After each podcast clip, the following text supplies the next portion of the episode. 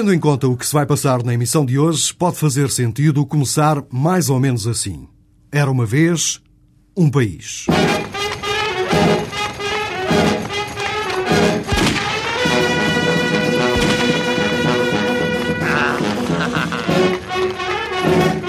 Radiš to kome, ej. Pobiću ih, nemoj, nije bezbedno. Dođi,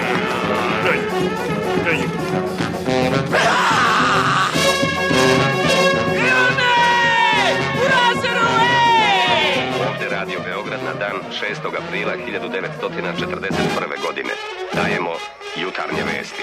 Estes são os primeiros sons do filme Underground, realizado por Emir Kusturica em 1995 e que acabou por receber a Palma de Ouro do Festival de Cannes. Tudo isto para dizer que a edição de hoje do Semana Europa vai até Belgrado para ouvir uma reportagem de André Cunha, uma cidade que bate à porta da União Europeia, mas que olha para o futuro com muito pessimismo, como se percebe pelas palavras desta professora universitária. Agora mesmo estou muito preocupada, estou muito pessimista, porque as coisas vão muito mal.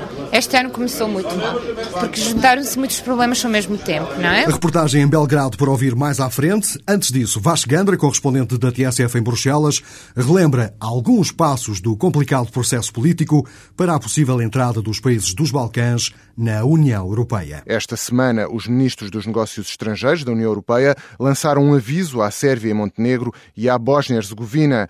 Para os 25 é necessária a total cooperação com o Tribunal Penal, senão podem estar ameaçadas as negociações para um acordo de estabilização e associação. O fecho da edição fica por conta da música tradicional sérvia gravada esta semana numa cafana de Belgrado. Para já, como é hábito, um resumo das principais notícias que marcaram a semana que agora chega ao fim.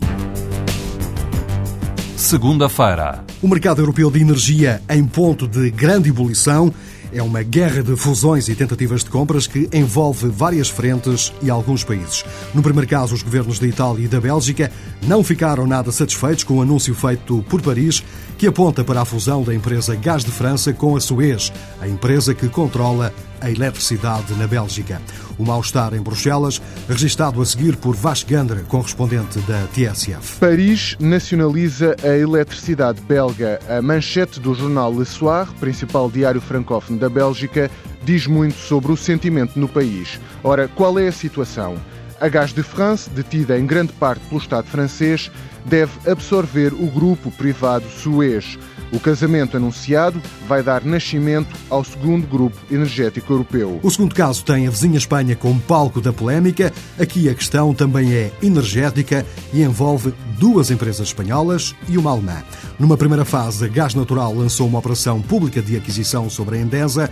Depois, uma empresa alemã cobriu esta proposta e agora a Gás Natural prepara uma resposta. Terça-feira. Pelo menos até 2009, a Europa vai ter que aprender a conviver com a gripe das aves. É pelo menos esta a convicção de um grupo de veterinários que estiveram reunidos em Paris no encontro da Organização Mundial de Saúde. Os especialistas dizem que a doença vai ameaçar os países europeus pelo menos durante mais três anos. Para já, os veterinários confessam que não sabem como é que a situação vai evoluir mas recomendam um aprofundamento da investigação sobre o vírus para evitar surpresas. O mês de fevereiro trouxe um abrandamento da taxa de inflação na zona euro. De acordo com dados revelados pelo Eurostat, a taxa de inflação durante o mês que chegou ao fim foi de 2,3% contra os 2,4% registados em janeiro. Este valor é apontado ainda como uma primeira estimativa. Em Itália, a taxa de crescimento da economia em 2005 foi nula, isto depois de, em 2004, ter registrado um crescimento de 1,1%. Estes são dados revelados pelo Instituto Nacional de Estatística de Itália.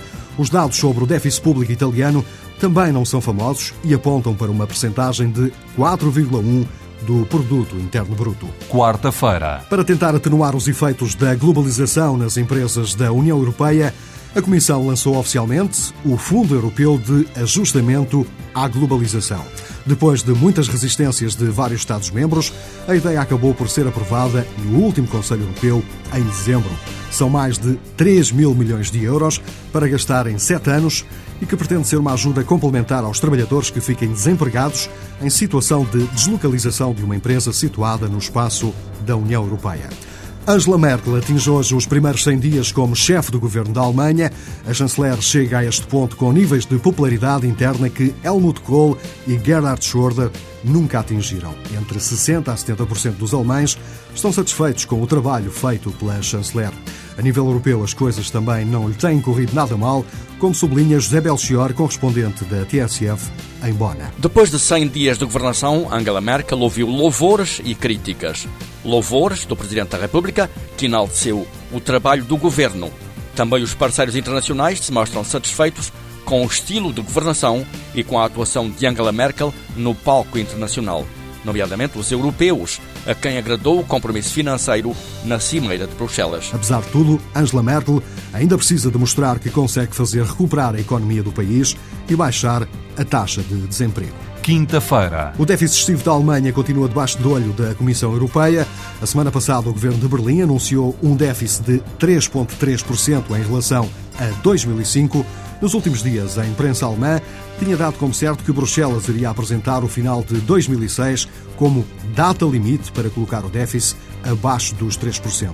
Mas Joaquim Almunia, o comissário europeu para a economia, fez saber que a Alemanha tem afinal até 2007 para acertar as contas de forma sustentável. Germany has to ensure that its budget deficit drops below 3% at the latest at the end of 2007 and that this uh, deficit reduction is done in a sustainable way. Esta recomendação da Comissão vai agora ter que ser aprovada pelo Conselho Europeu. No meio de um clima de fusões e de grandes aquisições no setor energético europeu, especialmente tendo em conta o que aconteceu com a fusão da Gás de França e a Suez, Durão Barroso deixa um alerta para os dirigentes europeus. Cuidado com a retórica nacionalista. Isso é mau para a União Europeia e também para os próprios países. Je veux faire un appel au sens européen des responsables politiques de nos États membres pour éviter tout recours à la rhétorique nationaliste. C'est négatif pour l'Europe, je crois c'est aussi négatif pour leur pays. Tal como se esperava, o Banco Central Europeu anunciou uma nova subida das taxas de juro para a zona euro. A taxa de referência está agora em 2,5%. Apesar de ter deixado a porta aberta para novas subidas ao afirmar que as taxas continuam muito baixas, Jean-Claude Trichet, o presidente do Banco Central Europeu, garantiu que não ficou decidido fazer uma sucessão de aumentos, ao contrário do que aconteceu com outras instituições. We did not decide today ex ante, if I may, a series of uh, monthly increases as has been done by other central banks. Jean-Claude Trichet, o presidente do Banco Central Europeu, durante a conferência de imprensa em Frankfurt. Sexta-feira. O presidente do Parlamento Europeu lançou um documento de trabalho para tentar melhorar a imagem pública da instituição. O jornal European Voice revela que Josep Borrell não está nada satisfeito com as muitas faltas dadas pelos eurodeputados durante os debates. A mesma fonte conta que, em janeiro, Borrell recebeu mesmo uma queixa de Durão Barroso que sublinhava o facto de estarem mais comissários europeus e responsáveis de Bruxelas no Parlamento do que propriamente eurodeputados. O documento que o presidente do Parlamento Europeu elaborou para alterar este estado de coisas vai ser discutido numa reunião agendada para a próxima quinta-feira. O primeiro-ministro francês está em claro contraciclo com o apelo lançado esta semana pelo presidente da Comissão Europeia. Depois de Durão Barroso ter afirmado que é preciso ter cuidado com a retórica do nacionalismo económico, Dominique de Villepin passa das palavras à ação e anuncia uma série de medidas protecionistas para que as empresas francesas não fiquem vulneráveis a possíveis operações públicas de aquisição hostis. Para isso, o primeiro-ministro francês vai utilizar a banca pública para comprar mais ações de algumas empresas francesas.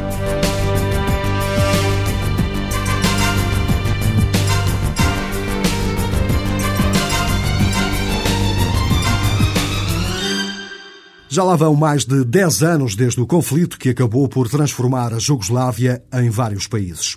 Quase todos tentam agora entrar na União Europeia. A Croácia está claramente na frente, mas os restantes continuam de olhos postos em Bruxelas, apesar dos muitos problemas internos e das resistências aos novos alargamentos. A seguir, Vasco Gandra, correspondente da TSF em Bruxelas, dá conta do estado do processo de negociação nesta fase. Nesta aproximação à União Europeia, os países dos Balcãs têm feito uma longa caminhada desde a guerra nos anos 90. No entanto, a herança do conflito é pesada. Em matéria de direitos humanos, por exemplo, Christine Heinrich, da representação da Amnistia Internacional junto da União Europeia, diz que há milhares de casos de pessoas desaparecidas durante a guerra que estão ainda por resolver. Enquanto houver impunidade, a violência não acaba, diz Heinrich. Resolver esta questão de justiça é, por isso, prioritário se os países querem um dia entrar na União Europeia. Neste âmbito, a Amnistia acompanha a evolução destes países e aplaudiu, por exemplo, a entrega do general croata Ante Gotovina ao Tribunal uh, Penal Internacional de Haia. No entanto, consideramos que esse gesto não é suficiente. Há ainda muitos outros casos de impunidade que têm que ser resolvidos não apenas os de generais conhecidos, mas também de pessoas anónimas que cometeram crimes durante a guerra e que nunca responderam por isso. A Amnistia considera que esta é uma das questões essenciais para os próprios bem-estar desses países.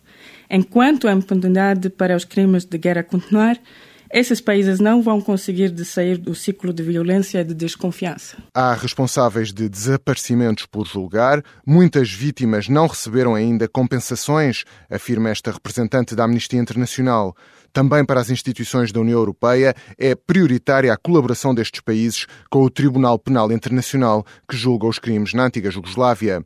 Esta semana, os ministros dos Negócios Estrangeiros da União Europeia lançaram um aviso à Sérvia e Montenegro e à Bósnia-Herzegovina para os 25 é necessária a total cooperação com o Tribunal Penal, senão podem estar ameaçadas as negociações para um acordo de estabilização e associação, como explica o Secretário de Estado dos Assuntos Europeus, Fernando Neves. Foi, ficou claro que a Sérvia tem que colaborar eh, integralmente com o Tribunal Internacional.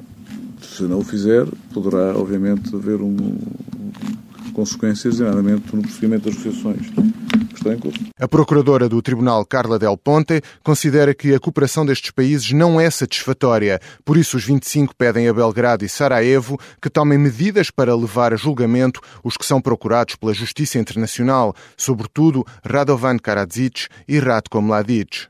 Os 25 podem interromper as negociações com a Sérvia e a Bósnia para um acordo de associação, se tal não for o caso. Mas há ainda outros problemas por resolver na área dos direitos humanos resultantes da guerra e não só, como assinala Heinrich, da Amnistia Internacional. Há ainda o problema de regresso dos refugiados. Quando voltam às suas terras, são frequentemente discriminados e às vezes mesmo atacados. Depois, existem ainda outros problemas de direitos humanos que nada têm a ver com a guerra como o tráfico de seres humanos, que afeta vários países dos Balcãs, ou a discriminação contra a comunidade cigana, que também é um problema muito sério. A reconstrução pós-guerra, a estabilização, é uma prioridade tanto para a União Europeia como para os países da região. O objetivo é a adesão e há cerca de três anos a União Europeia reafirmou o compromisso de os integrar.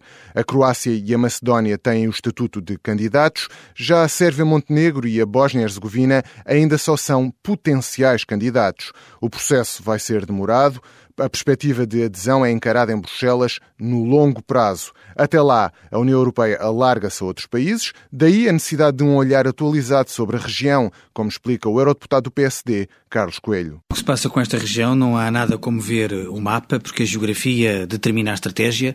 É que, eh, sobretudo depois da adesão da Roménia e da Bulgária, os Balcãs ficam no centro da União Europeia. Nós, em Portugal, quando falamos dos Balcãs, temos sempre a ideia de que é uma coisa para fora. Olha, eh, esta zona fica rodeada por países da União. Portanto, é um conjunto de países que não são membros da União, mas estão rodeados por membros da União. Os problemas dos países são diversos. A União Europeia pressiona-os para tomarem medidas e avançarem com reformas na área do Estado de Direito, instituições estáveis e economia de mercado. Daí a necessidade de negociar o acordo de associação e de oferecer uma perspectiva de adesão a prazo. A União Europeia dá apoio político e financeiro, cria-se uma zona de livre comércio e, em troca, os países da região avançam com reformas. Como ouvimos, Bruxelas ameaça suspender as negociações com a Sérvia se Ratko Mladic não for entregue ao Tribunal Internacional de Haia, mas este está muito longe de ser o único problema que os sérvios enfrentam nesta altura, como facilmente se percebe pela reportagem de André Cunha em Belgrado.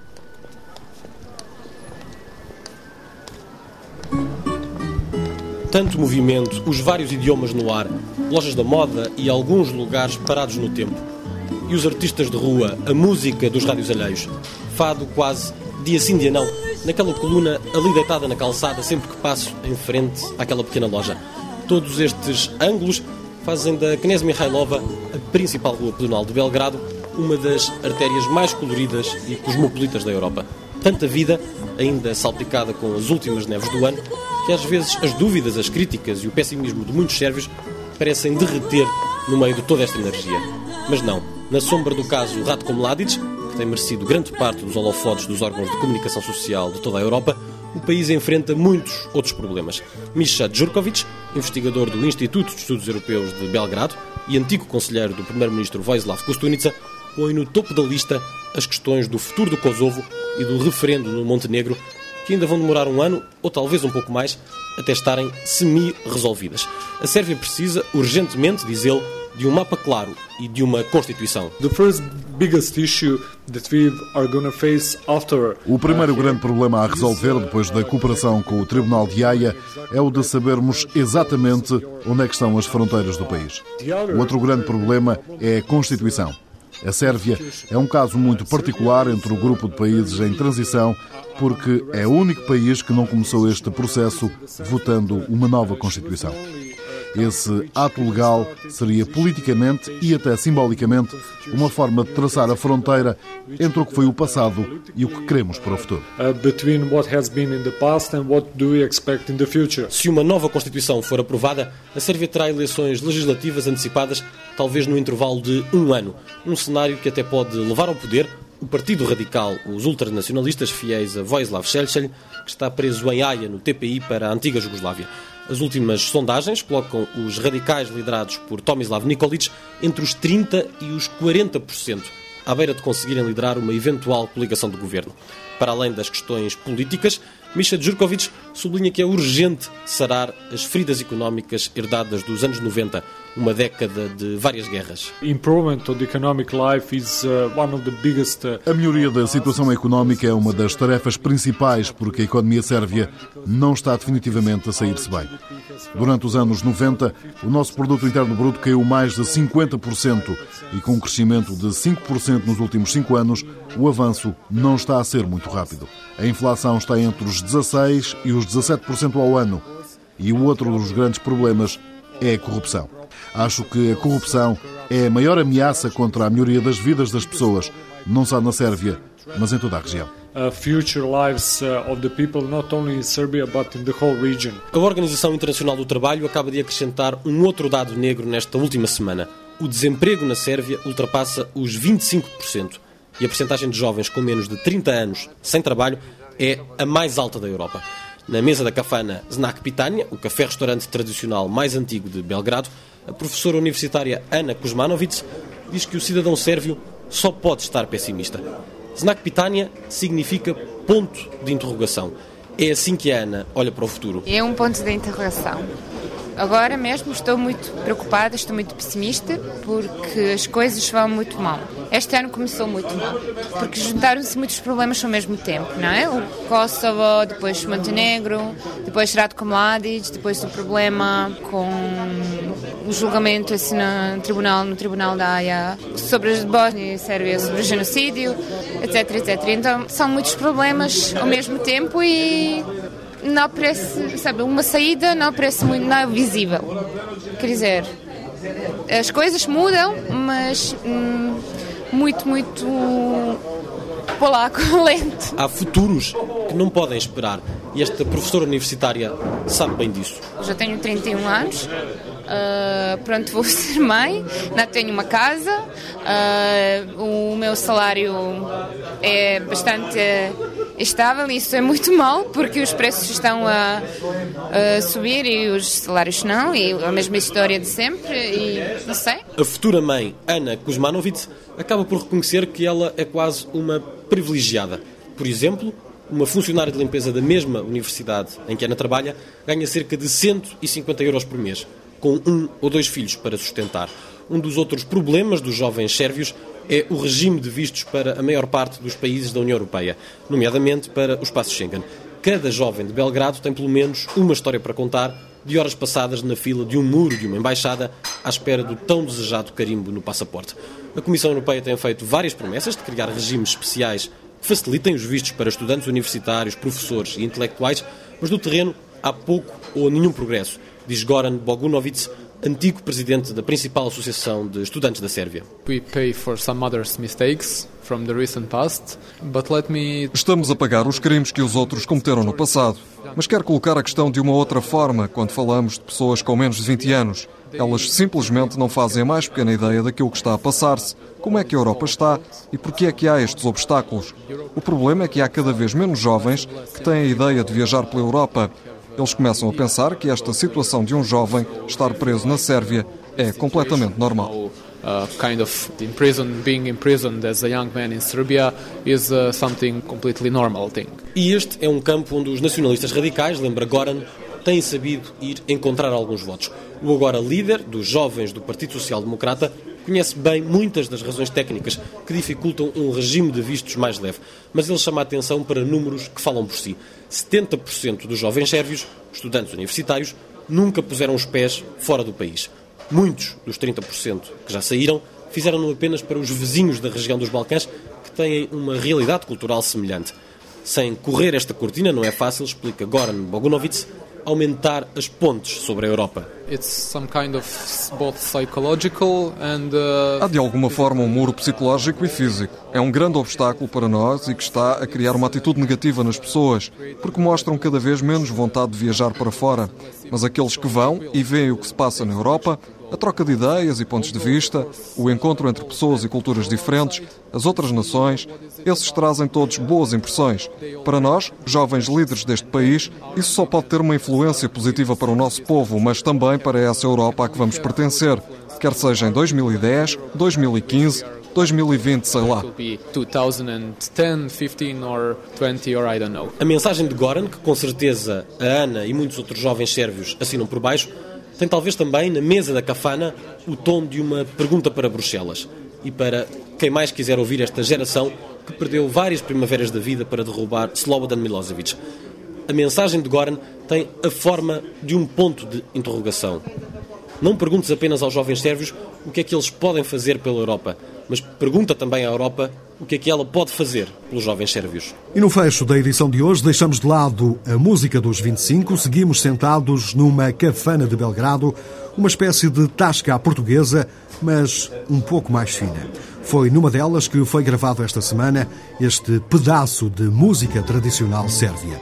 Dúvidas, críticas e sugestões podem ser enviadas para o e-mail semanaeuropa.tsf.pt. Boa tarde até para a semana.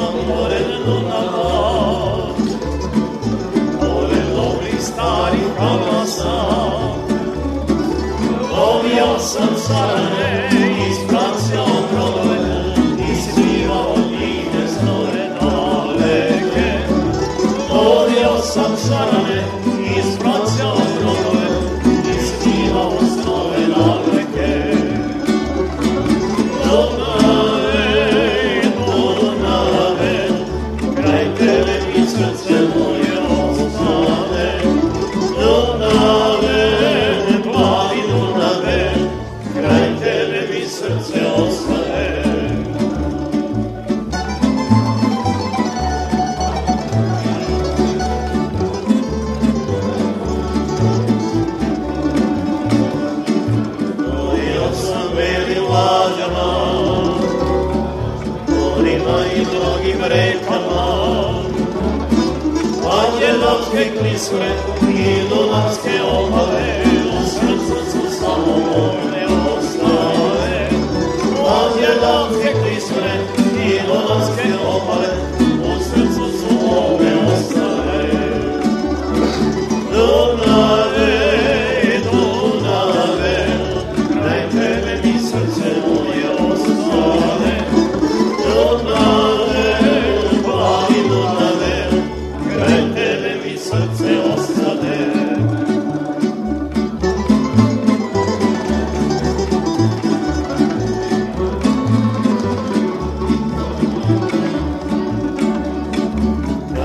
se o rodio